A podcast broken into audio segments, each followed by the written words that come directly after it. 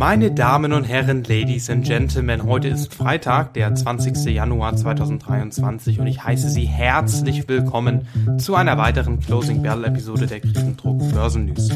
Daten zum bestehenden Hausverkauf, Alphabet entlässt Mitarbeiter und eine weiterhin aggressive US-Notenbank, all das und vieles mehr, ist Thema der heutigen Episode.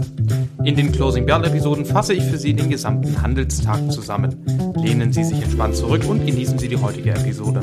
Gleich geht es los und viel Spaß.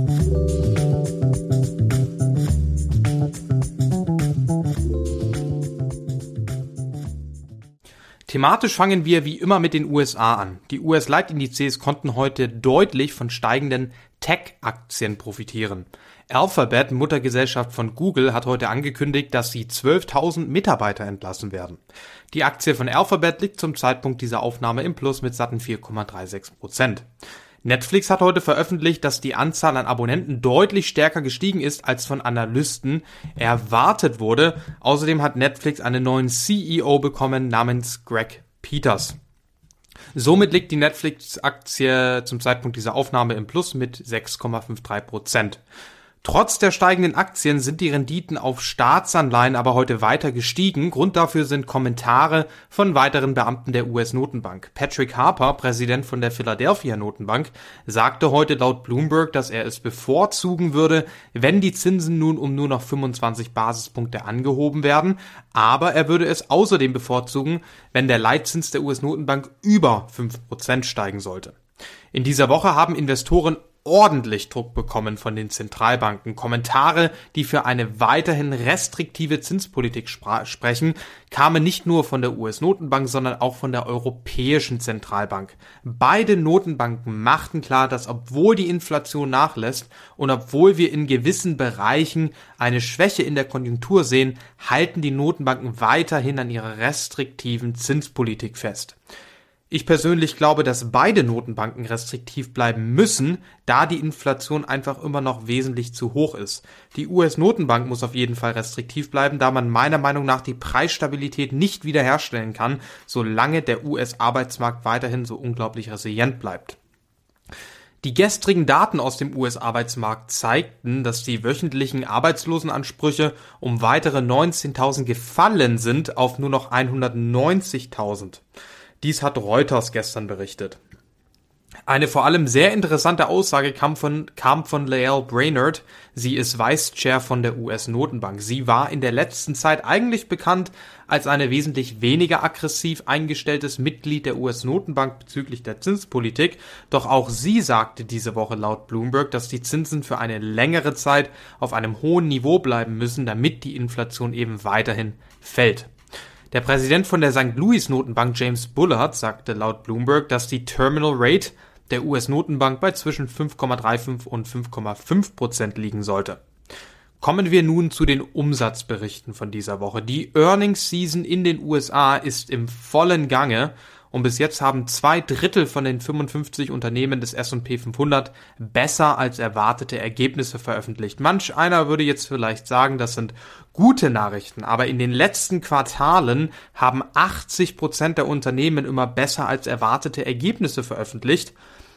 Das heißt, wir sind momentan bis jetzt zumindest deutlich unter dem Durchschnitt und dies löst eben bei Anlegern die Sorge aus, dass die angestiegenen Zinsen bereits die Firmen beeinträchtigen. Werfen wir nun einen Blick auf die US-Leitindizes. Der S&P 500 liegt zum Zeitpunkt dieser Aufnahme im Plus mit circa 9 Zehntel von einem Prozent, der Nasdaq 100 im Plus mit 1,5 Prozent und der Dow Jones Industrial Average im Plus mit circa 3 Zehntel von einem Prozent. Die Rendite auf die 10 Jahres US-Staatsanleihe liegt deutlich im Plus mit 7 Basispunkten und ist somit gestiegen auf 3,46 Prozent. Bevor wir uns thematisch Europa anschauen, muss ich an dieser Stelle nochmal Larry Summers erwähnen, führender Ökonom in den USA. Er sagte heute bei dem World Economic Forum in Davos, dass sich die Zentralbanken gegen den Druck weigern müssen, die finanziellen Konditionen zu lockern. Er sagte, es wäre ein verheerender Fehler, wenn die Zentralbanken ihr Ziel, die Inflation wieder auf zwei Prozent zu bringen, verändern würden, da dies der Kredibilität von Zentralbanken schaden würde. Außerdem sagte er, Zitat, zu glauben, dass eine Art Nachgeben bei einem Inflationsziel eine Rettung sein wird, wäre ein kostspieliger Fehler, der letztendlich negative Auswirkungen hätte, wie es in den 1970er Jahren auf spektakuläre Weise der Fall war. Zitat Ende.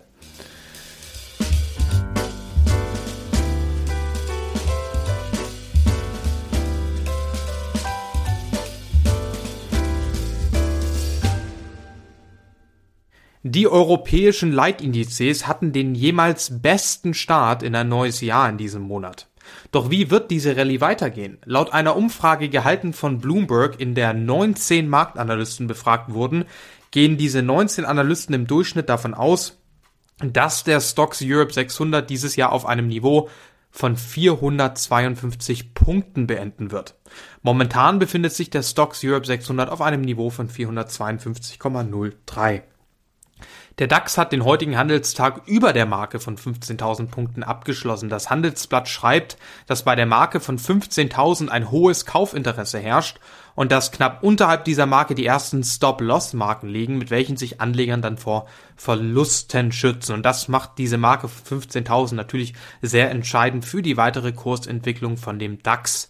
Auch die sehr aggressiven Aussagen von den Notenbanken wirken sich natürlich auch auf den europäischen Kapitalmarkt aus. Christine Lagarde sagt gestern in einem für sie eher ungewöhnlich deutlichem Ton, dass die Zinsen im Euroraum weiter steigen werden und dass sie weitere Zinsschritte in Höhe von 50 Basispunkten bevorzugt. Bei dem Unterschied zwischen der Europäischen Zentralbank und der US-Notenbank muss man klar und deutlich erwähnen, die US-Notenbank hat früher, hat da früher damit angefangen, die Zinsen anzuheben und die Europäische Zentralbank ist ungefähr sechs Monate hinten dran, sechs Monate behind the curve. Das heißt, wenn man jetzt analysiert, welche Notenbank näher an dem Ende ist des Zinserhöhungszyklus, dann muss man bedenken, wer natürlich zu, ähm, zuerst angefangen hat. Das heißt, ich glaube auf jeden Fall, wenn jemand die Zinsen zuerst lockert, dann ist es die US-Notenbank, aber ich gehe nicht davon aus, dass dies noch in diesem Jahr passieren wird. Werfen wir einen Blick auf die europäischen Leitindizes. Der DAX deutlich im Plus mit ca. 8 Zehntel von einem Prozent, gestiegen auf 15.034 Zähler. Der Stocks Europe 600 ist weitere 4 Zehntel von einem Prozent gestiegen auf 452,03 Punkte.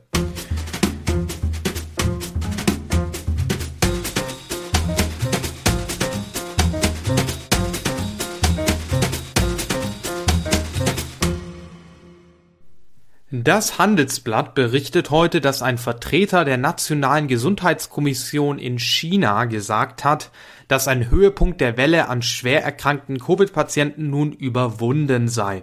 Asiatische Anleger sind diesbezüglich natürlich leicht optimistisch. Außerdem hoffen sie, dass sich die chinesische Wirtschaft bald erholt. Werfen wir einen Blick auf die asiatischen Leitindizes. Der Nikkei-Index im Plus mit circa 6 Zehntel von einem Prozent, der Topix-Index ebenfalls im Plus mit 6 Zehntel von einem Prozent, der Shanghai Composite-Index im Plus mit 8 Zehntel von einem Prozent und der Hang Seng-Index heute deutlich im Plus mit 1,8 Prozent. Es herrscht momentan eine Diskussion unter Experten, ob diese Wiedereröffnung Chinas inflationären Druck auswirken könnte oder nicht. Ich glaube, das geht in beide Richtungen. Zum einen, wenn, wenn sich die chinesische Wirtschaft jetzt wieder voll erholt, dann steigt natürlich die Nachfrage für Commodities, für Öl und damit geht, gehen natürlich auch die Energiepreise wieder nach oben. Auf der anderen Seite kann diese Wiedereröffnung Chinas die Lieferketten verbessern und das hätte natürlich eine deflationäre Wirkung. Das heißt, es könnte in beide Richtungen gehen. Man muss schauen hier, welcher, welcher Push in welche Richtung der stärkere ist.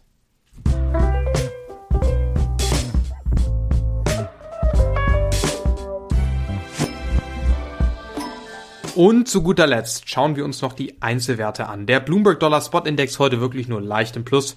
Mit einem Zehntel von einem Prozent und der Euro gegenüber dem Dollar hat sich kaum verändert hier an diesem wunderschönen Freitag und liegt bei 1,0832 Dollar. West Texas Intermediate Crude im Plus mit 8 Zehntel von einem Prozent gestiegen auf 81 Dollar pro Barrel und die Gold Futures im Plus mit circa 2 Zehntel von einem Prozent gestiegen auf 1927,40 Dollar pro Unze. Und das war's auch schon mit der heutigen Closing Bell Episode der Kriependruck Börsennews. Ich muss Sie noch an dieser Stelle darauf hinweisen, dass es sich in diesem Podcast nicht um eine Anlageempfehlung handelt. Sie entscheiden selbst, in welche Aktien Sie investieren wollen und Sie tragen für Ihre Entscheidungen auch das volle Risiko und die volle Verantwortung. Ich wünsche Ihnen ein wunderschönes Wochenende und noch einen wunderschönen Freitagabend. Die Kriependruck Börsennews melden sich dann am Montag wieder um 19 Uhr pünktlich zu einer weiteren Closing Bell Episode. Ein wunderschönes Wochenende. Bis Montag und auf Wiedersehen.